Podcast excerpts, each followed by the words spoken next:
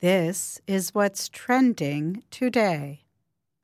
Lawmakers in the American state of Hawaii have passed a bill banning sunscreens that can harm coral reefs.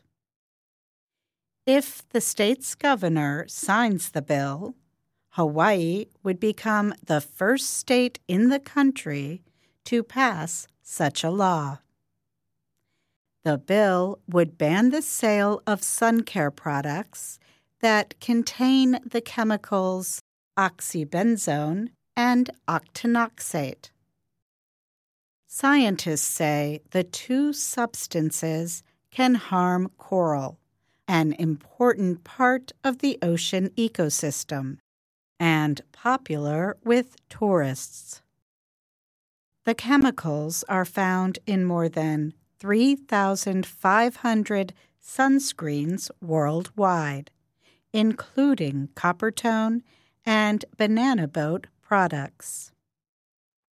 Senator Mike Gabbard introduced the bill.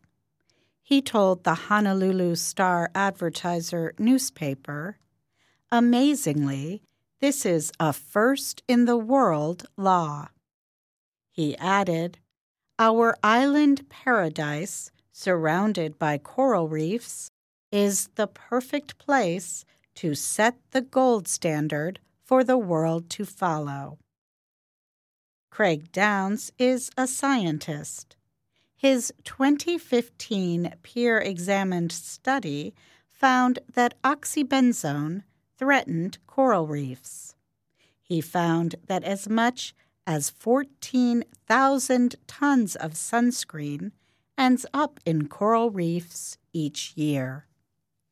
He said the Hawaii bill is the first real chance that local reefs have to recover. Opponents of the bill question the science. Tina Yamaki is the president of the Retail Merchants of Hawaii. She said there are still not enough independent studies on the issue to know whether the chemicals cause harm to coral. And, she said, the ban might keep people from buying sunscreen products from local stores.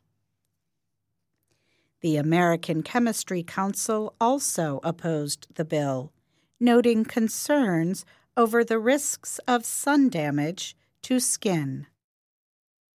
Sharon Har was one of four Hawaiian lawmakers who voted against the bill. She said, Yes, we must protect the environment. It is our number one resource. But at the end of the day, studies have pointed to global warming, human contact, coastal development, as other major threats to coral. Many sunscreen manufacturers already sell reef friendly products, and companies still have some time to sell products that contain the two chemicals. The ban would not take effect until January 2021.